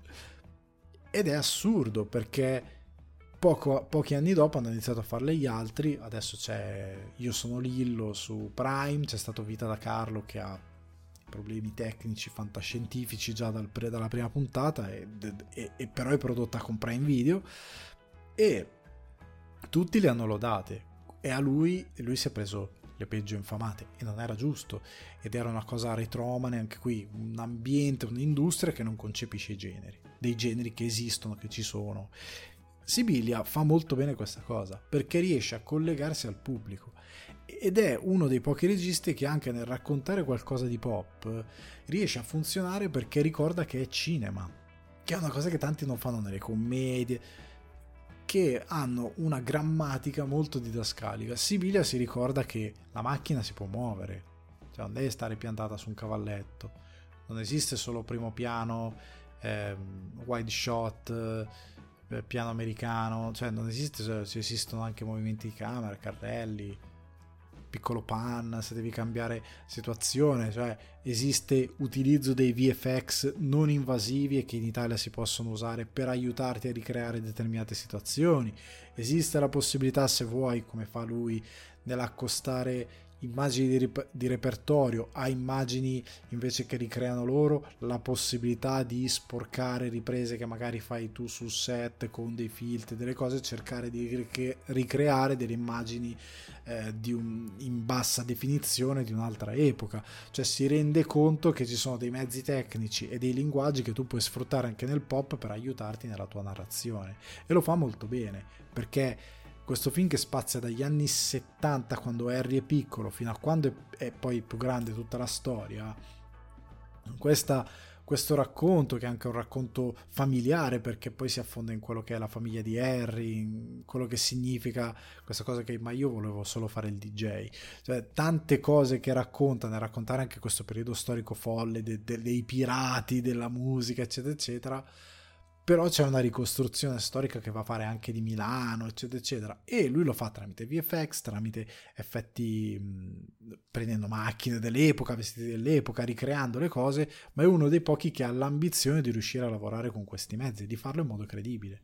Cioè, se io guardo l'Isola delle Rose e questo mix by Harry, nell'idea di ricreare un tempo passato, comunque di crearsi un suo tempo passato, perché Diabolic si crea un tempo passato in un mondo di fantasia. Se io metto Diabolic e Mix by Harry, è 10 volte meglio Mix by Harry. Non ho visto il sequel, lo devo ancora vedere. Però a scatola chiusa, considerando che Mix by Harry non ha le ambizioni di quello che vorrebbe essere un cinecomic blockbuster italiano, è 100 volte fatto meglio di quello che ho visto nel primo Diabolic, ma infinitamente. Sa lavorare meglio con qualsiasi elemento del cinema per come l'ho valutato, per come l'ho visto io. E sa valutare anche nell'idea di un racconto pop, cioè la regia è molto pop, eh, strizza molto l'occhio a un tipo di, di, di, ritmo, di movimenti di macchina che sono tipici di racconti che vediamo sia nella serialità televisiva sia in un certo tipo di cinema. Cioè qua sembra di vedere un... non so se avete visto, ecco, parlando di forse un esempio più calzante, American Made con Tom Cruise di questo tipo che guida l'aereo, che fa le consegne per finisce a fare le consegne per i cartelli della droga. Ecco, è più vicino ad American Made questo film che a qualsiasi altra produzione italiana. L'ambizione è quella e si capisce, funziona. È un film che funziona maledettamente bene perché ruba alcune piccole cose che deve rubare, che appartengono magari a altre serie, altri film, e le incastra bene nel suo eh, tessuto nel suo racconto, ha una colonna sonora ottima perché il periodo storico è quello che è, ti porta molto bene lì, eh, prende Sanremo, prende benissimo, racconta benissimo secondo me uno spaccato della nostra cultura e è un film che mm, non gli si può dire nient'altro, funziona davvero bene, è molto godibile, è al cima è stato un piacere da vedere, scorre molto bene, gli attori rispondono tutti bene a quello che sono chiamati a interpretare eh, Sibilia fa bene il suo lavoro sia in sceneggiatura che in regia e cosa hai bisogno di dire questo Mix Harry? È un film che funziona per quanto mi riguarda. Puoi trovargli come difetti il fatto che magari si possa avere cioè va, va concesso a questi film un'ambizione anche superiore cioè nel senso che sarebbe bello che le produzioni investissero davvero tanto in queste produzioni poi a livello anche di distribuzione, a livello anche di spingerli fuori dall'Italia. Cioè io vorrei che le produzioni e le distribuzioni italiane investissero tanto da andare poi al Marché di Cannes e guardare i distributori e dirgli oh, va che questo qua è tipo è un American Made o comunque di venderlo magari American Made non è, non lo so se è un esempio calzantissimo, però per dire guarda che questo qua se lo vendi negli Stati Uniti va forte, la gente ci va pazza, perché è un tipo di racconto che secondo me può avere una risonanza con un pubblico estero. A me dispiacerebbe, visto che ho visto che è in collaborazione con Netflix, che finisse sulla piattaforma senza magari arrivare a un pubblico ampio. Mi dispiacerebbe, perché ha il potenziale per farlo. Però, ecco, anche lì vorrei che le produzioni investissero ancora di più per portare magari ancora più cast, ancora più eh, rifiniture di tutto quello che puoi fare nel raccontare queste storie molto più mestiere perché lo vedo comunque un film che si vede che non ha tutte le ambizioni che potrebbe avere per quanto lavora molto bene eh? c'è da dire la verità un film che lavora molto bene concludendo voglio dire solo che è un film perfettamente godibile che al cinema mi sono divertito a guardare che mi divertirò a riguardare qualora dovessi rivederlo tipo con mia moglie che non è potuta venire al cinema con me perché è veramente godibile se non l'avete visto, attenzione a una cosa, ci sono due scene post credit, non una, due, una praticamente dopo i primi eh, main credit, diciamo così, e una a metà dei credits, quelli dei, dei, i titoli di coda finale. A circa metà c'è un'altra scena che è importante perché per i più giovani, ecco, spiegherà un mistero che si porta avanti quasi come una gag per tutto il film che dico ai più giovani perché chi ha la mia età, quindi chi è cresciuto negli anni 90 è indicativamente tra i 30 e i 40 anni e ha avuto almeno una volta un videoregistratore di VHS o una console come una PlayStation, eccetera, eccetera, quindi ha vissuto e conosce molto bene l'epoca delle mangianastri, delle, delle televisioni a tubo, a tubo, catodico, non casca nel fatto che quel, il film non ti dia, cioè utilizzi questa gag e non ti dia la risposta eh, che in verità si cerca, la sgami subito, cioè ci arrivi subito a come, al come di quella cosa lì, ci arrivi perché se hai avuto minimamente a che fare con questi mezzi sai benissimo come hanno fatto. Era chiaro che all'epoca non ci potessero arrivare perché era tutta roba nuova, ma con la memoria storica tu lo sai. Però per un pubblico più giovane, infatti una delle, delle collaboratrici di Cinefax che aveva visto il film ci ho parlato e ho detto ma guarda ma tu l'avevi capito, lei non, ha, non sapeva della scena dopo i titoli di coda, questo sarebbe bello comunicarlo, però ecco eh, non sapeva della scena de- dopo i titoli di coda, fa, ah ma quella cosa lì quindi l'hanno spiegata. Faccio sì, però per me era palese, per me che a questo punto sono un vecchio, per te che sei più giovane no, però per io era, era, era facile. Comunque, eh, Mixed by Harry di Sidney Sibilia, bravi, siete stati bravi, un film che mi sento di promuovere. Non un capolavoro, sempre qua devo stare a specificare queste cose, non prendetelo il film dell'anno più bello, però è molto gradevole in quello che deve fare, lo fa molto bene, vi divertite, vi sentite raccontare una storia che magari non conoscete, soprattutto se siete molto giovani, se siete della mia età, ritornate un po' indietro nel tempo, andatelo a guardare perché eh, vale il vostro tempo. Veniamo con la recensione più importante perché sta in copertina, perché siamo agli Oscar, perché siamo nei premi, perché se ne è parlato un sacco, che è Tar questa recensione io sono senza scaletta per tal, nel senso che vado di analisi post visione, sono, sono, appena andato a vederlo, sono tornato, ho iniziato a registrare e, e, vi dirò la mia su Tar, perché sto registrando anche molto tardi, e quindi molto tardi, vabbè scusate, e quindi vi darò quella che è la mia opinione sul film. Regia di Todd Field, sceneggiatura dello stesso Todd Field, music, eh, DOP scusate, Florian Hofmeister, musiche di Hildur Gunnadottir, spero, Kate Blanchett nel cast insieme a Nina Hoss, Sophie Kauer, Nomi Merlant, Mark Strong, Julian Glover, Alan Corduner. Durata 158 minuti, quindi circa 2 ore e 38, distribuzione italiana di Universal Picture Italia. Note del film. Allora, Lidia Tara è un personaggio vero? No. perché su Twitter si è giocato con questa cosa. L'idiotare è un personaggio vero, è un film biografico? No, è un personaggio di fantasia. Twitter Film si è divertito a spacciarlo e a giocare il fatto che fosse un personaggio vero, non lo è, è un personaggio di finzione, ispirato magari a tanti personaggi dell'ambiente della musica classica che possono aver avuto dei tratti in comune, ma non è questo il caso di un personaggio vero ispirato a qualcuno, una persona vera, non è così, ok? Todd Field. Todd Field è un regista interessante che eh, ha due film precedenti che sono In the Bedroom e Little Children, è attore nel cinema dai tempi di Radio Days fino a Ice Wide Shut e a film più recenti, quindi un personaggio che è nel cinema da diverso tempo. Premi, andiamo ai premi. Fate conto che In the Bedroom è stato candidato nel 2002 a miglior film e anche a miglior sceneggiatore originale sempre per In the Bedroom, mentre nel 2007 candidato a miglior sceneggiatore non originale Little Children, quindi l'altro film.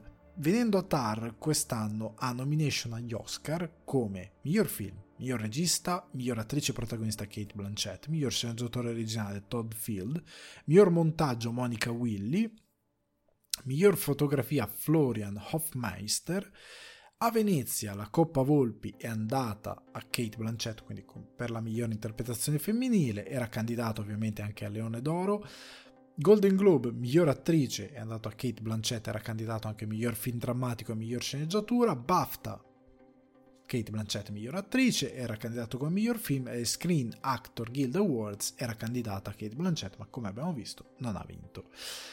La trama, la trama seguiamo la, questa Lidia eh, Tar, questa eh, conduttrice di orchestra che finalmente al top della sua carriera nel momento in cui dirige l'orchestra sinfonica a Berlino e può finalmente registrare questo eh, componimento che insegue da una vita eh, e che aveva messo in pausa per il covid finalmente ci può arrivare ma succedono delle cose che mettono in discussione tutto quanto ora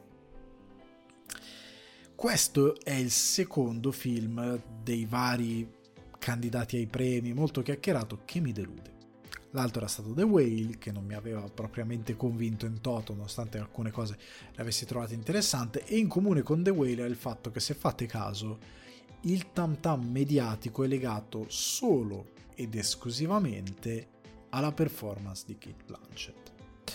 Non è un gomblotto, è semplicemente notate il fatto che ancora una volta c'è un fil rouge in comune di cosa si parla? Io ho visto 2000 citazioni online. 2000. Tutti. Kate Blanchett è incredibile. Il regista stesso. Ah, ho portato Kate Blanchett a una performance. Quell'altro. Ah, Kate Blanchett. Allora, lei è bravissima. Togliamoci il dente. Via il dente, via il dollaro. Lei è incredibile. Nonostante mio dire tra il serio e il faceto, è un ruolo che lei conosce benissimo perché lei non è che di solito interpreta personaggi che sorridono per un'ora e cinquanta, lei tende a interpretare molto spesso dei personaggi antagonistici, non è quasi mai un personaggio positivo, a memoria non ne ricordo, ora qui a freddo non ne ricordo di personaggi positivi dove lei è solare, bellissima, incredibile. Lei ha sempre personaggi o molto drammatici o un po' combattuti, infami non ha, ma io inizio a pensare che sia semplicemente una scelta di casting a, che aderisce al suo carattere. Lei è così e quindi è perfetta per quel personaggio. Mi sta venendo il dubbio, scusate se sono un po' eh, su, questa, su questa posizione, però al di là dello scherzo lei è davvero maestosa nel film, lei domina tutto il film, è un po' come Brendan Fraser in The Whale, una delle cose che caratterizzano il film è il fatto che noi seguiamo sempre e solo lei e lei domina la scena ed è bravissima e lei fa un po' il film. Perché, come vi dicevo da trama, per quanto io, ecco, diamo lati positivi, oltre a Kate Blanchett o Blanchett, la regia di lui è molto interessante. Ho trovato tante idee, tante soluzioni di, di, regia molto fighe. E la sua scrittura, io onestamente non l'avrei candidato tra le migliori sceneggiature perché ha molte idee, ma poi la sceneggiatura e la messa in scena sono le due cose che mi creano diverse problematiche. Comunque, la, la trama che lui vuole imbastire, quello che vuole raccontare e che sfida un po' lo spettatore perché gli toglie alcune certezze da sotto i piedi, cioè lo sfida un po', anche se in modo molto timido a ripensare, si sta parlando di cancel culture all'interno del film. Eh, una delle battute è se vieni accusato ormai è come una condanna, come c'è un momento in cui praticamente viene preso, eh, viene praticamente distorta la realtà su qualcosa che lei dice in alcuni momenti. Comunque si riflette un po' su questa cosa, anche se in maniera estremamente timida, anche se andando molto sul non aggressivo e anche se non facendo riflettere più di tanto.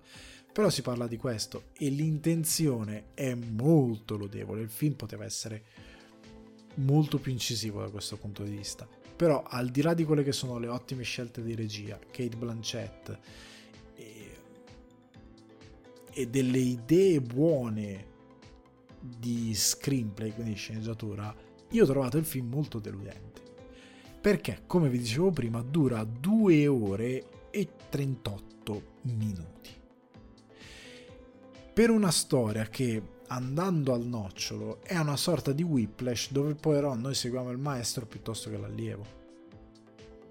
E dove noi affondiamo nel carattere del maestro con la differenza che nel seguire lui la musica che è comunque protagonista è molto poco veicolata e il protagonista ha contra- non ha un grande contrasto, ecco. A dire che ha un contrasto sarebbe sbagliato. Non ha un contrasto. E non ha trasporto che coinvolga lo spettatore. E questo perché? Perché nella prima, veramente, tutta... Allora, c'è una regola per la quale quando tu ne parlavamo anche per la scrittura di, della televisione, i primi minuti di una serie come di un film, primi quarto d'ora, 20 minuti, sono cruciali. perché hai la totale attenzione dello spettatore perché lì, oh, sto vedendo un film, vediamolo, parte, sei super attento, sei più incline ad assorbire informazioni ed è il momento in cui io ti devo colpire per farti entrare nella storia. E questo film fa di tutto per via delle varie scelte che eh, Todd Fields prende per essere respingente nei confronti dello spettatore. Io so qua che tutti diranno no, ma è una scelta artistica di Todd Field. No, non lo accetto, come ho detto nel, nella puntata l'altra volta per Ant-Man. È una scelta artistica, sì, ma per quanto mi riguarda è sbagliata, perché sappiamo essere sbagliata. Perché lui cerca di essere respingente non perché ti vuole rendere il film spiacevole o antipatico, lui semplicemente parla per e mette in scena, un, inanela una serie di dialoghi molto prolissi per quanto possono essere interessanti a partire che parte con questa intervista. Intervista tipo podcast come le fa Breaking Italy Alessandro Masala come si fanno adesso così a teatro palcoscenico. Parte un'intervista di questo tipo dove tu non conosci davvero il personaggio. Cioè tu hai un espediente che ti infarina molto bene il personaggio e che ti porta a pensare che sia reale però non sfrutta quella cosa che fa Tarantino e che ha preso da Elmore Leonard. Dammi degli elementi che mi diano davvero l'illusione che questo personaggio sia vero e quindi collegamelo alla realtà. Cioè fai in modo che si colleghi alla realtà non solo attraverso solo esclusivamente la musica classica, della quale mi passa molto poco. Perché il film, ecco, Chazelle cosa fa molto bene nei suoi film, Whiplash ma anche La La Land? Il suo amore per la musica, anche se tu non la conosci, lui te la trasmette.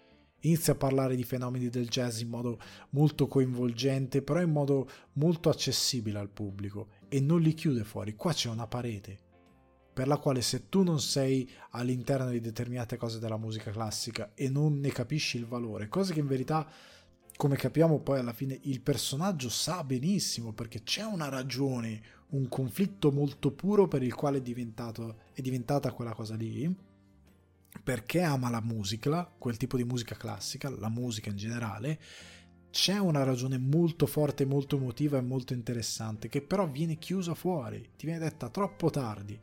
E all'inizio tu hai semplicemente questo rapporto molto freddo con un personaggio estremamente freddo che posso capire che però non funziona cioè la scelta artistica per me non funziona perché tu vieni chiuso fuori e vieni chiuso fuori per tanto, per, per non so un'ora, ma 40 minuti buoni probabilmente sì, perché hai questi dialoghi incessanti, molto pedanti nella messa in scena, eh, con una quasi totale assenza di ritmo per certi versi e parlano di cose molto specifiche che non ti raccontano davvero i personaggi non ti raccontano la storia.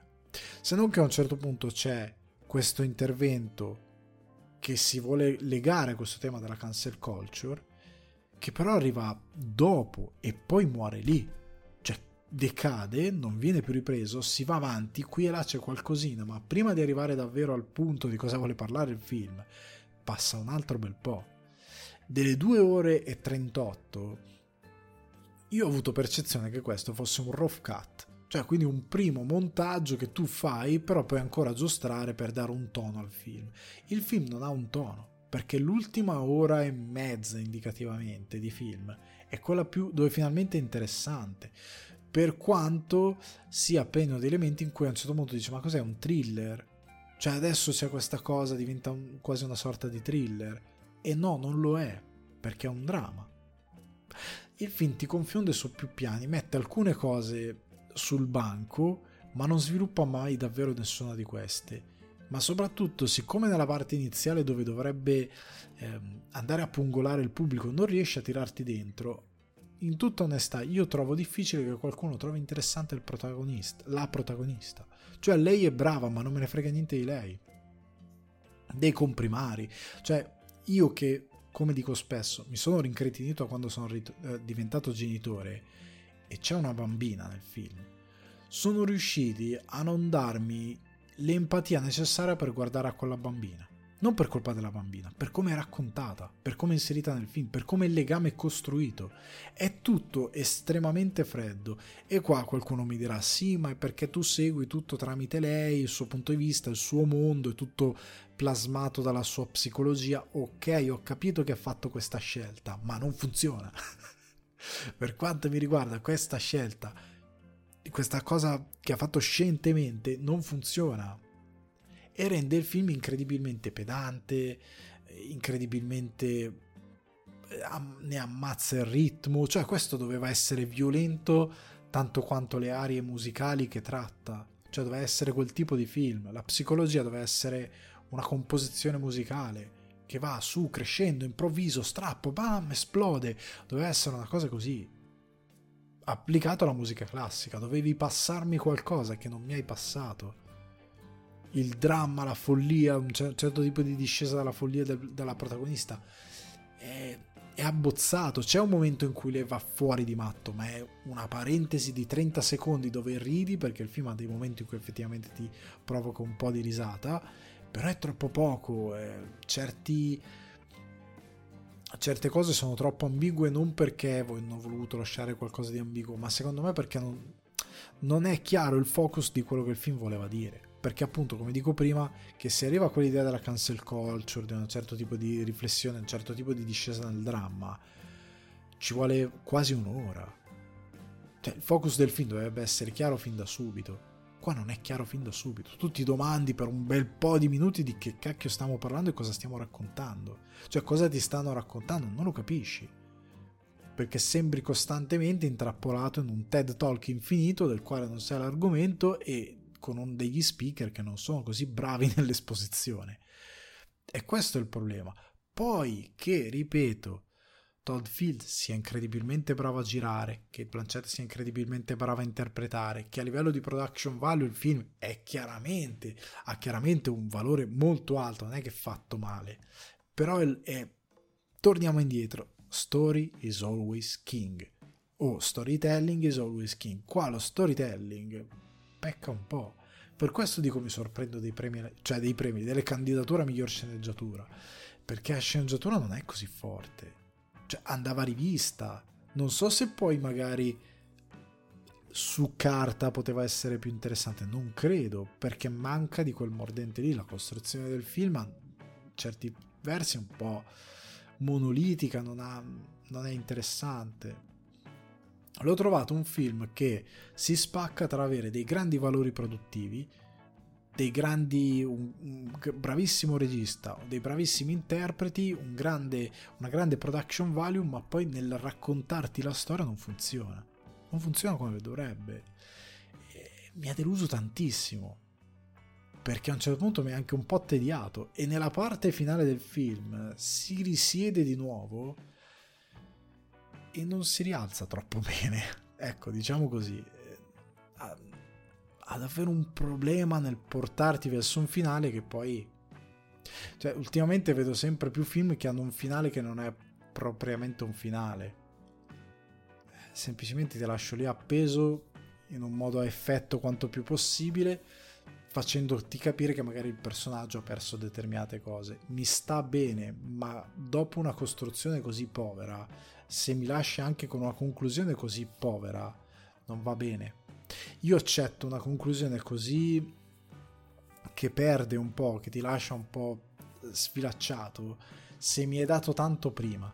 Cioè se prima mi hai dato un super coinvolgimento emotivo, se mi hai fatto eh, veramente odiare, amare quello che è il personaggio, la sua storia attorno a lui, se tu mi hai dato davvero tanto e poi c'è una decadenza per la quale poi alla fine è drammatico il finale perché mi vuoi dare anche dei contrasti anche perché qua si parla di cancel culture eh, le accuse sono come delle sentenze però vengono da cioè la bocca che dice questa cosa mm. mm. suona un po' come coda di paglia cioè nel senso che determinati contrasti che il film ti vuole dare e che sono interessanti anche sul personaggio di lei di Lydia Tarr che tu puoi giudicare bene, puoi giudicare male, ma secondo me non puoi giudicare del tutto in un modo o nell'altro, perché poi alla fine capisci che lei ha determinate sfaccettature, anche se le ha uccise tanto tempo addietro. Non, non, cioè tu nonostante tutto non riesci a ad avere il giusto contrasto, non riesci ad avere quel, quel giusto conflitto che ti dovrebbe creare eh, quel problema per il quale poi alla fine la lasci in quel modo drammatico e fai porca miseria. E adesso litighiamo con chi ho visto il film per dire no, ma qua, ma, ma di là, non ti lascia con quella voglia di continuare a esplorare. Semplicemente lo finisci e fai, ah ok, va bene, e te ne vai via.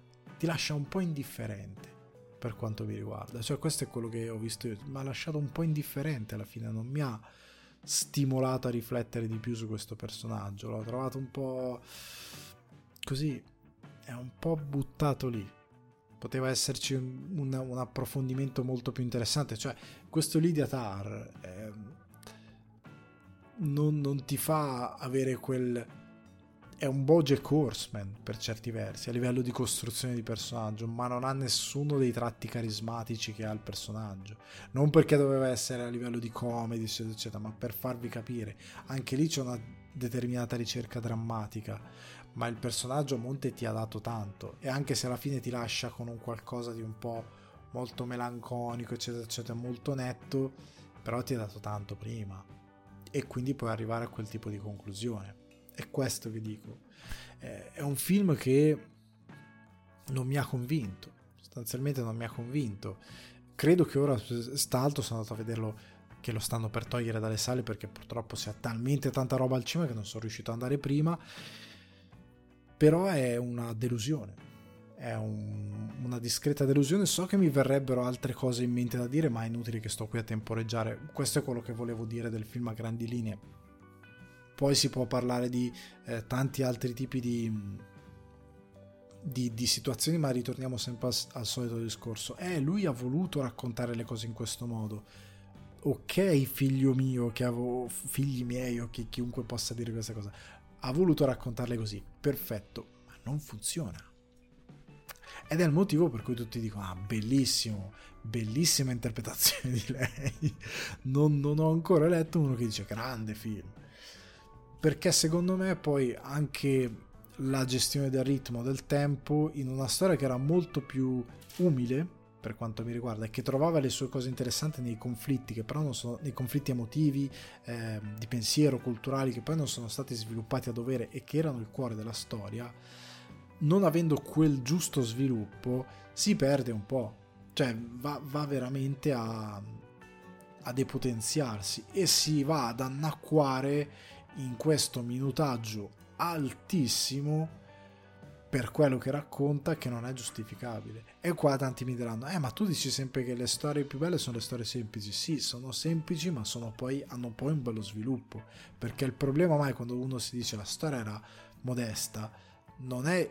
Il difetto non è che la storia è modesta, il difetto è che da quella storia modesta che aveva dei determinati punti di potenza di, di sì, dei, dei, punti con un potenziale sviluppo interessante tu non mi ci hai tirato fuori quel, quella cosa interessante. Non ci hai messo la creatività per dare a quella cosa semplice uno sviluppo più complesso interessante che possa far discutere il pubblico.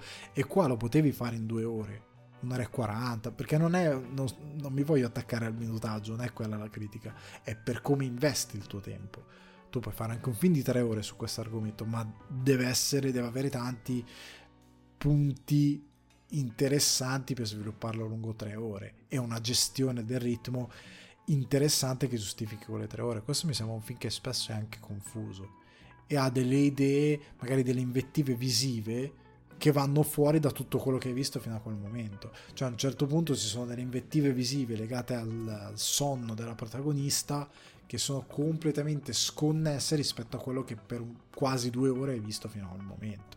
Tu dici, ma questa cosa dove spunta? È randomica.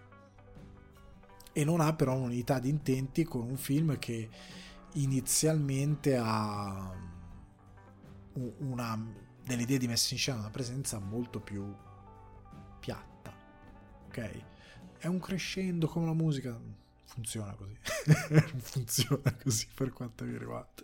Dovresti lavorare per tutto il tono della storia, non per come ti viene. Comunque, Tar sostanzialmente non l'ho trovato. È la seconda delusione di questi premi. Dopo The Whale c'è anche Tar. Un film che probabilmente qualcuno potrebbe gradire per altri, altre ragioni, per me è un film che a parte la, per la performance di lei, a parte per qualche buona idea di messaggio e il bel lavoro che è stato fatto in, nella regia che sostanzialmente a livello formale è una buona regia, però poi è incasinata, incasinata per altre cose che ho appena ehm, spie- spiegato. A parte queste cose qui, eh, trovo un film che andava ampiamente rivisto per come è arrivato allo spettatore e per come si presenta e per i suoi temi.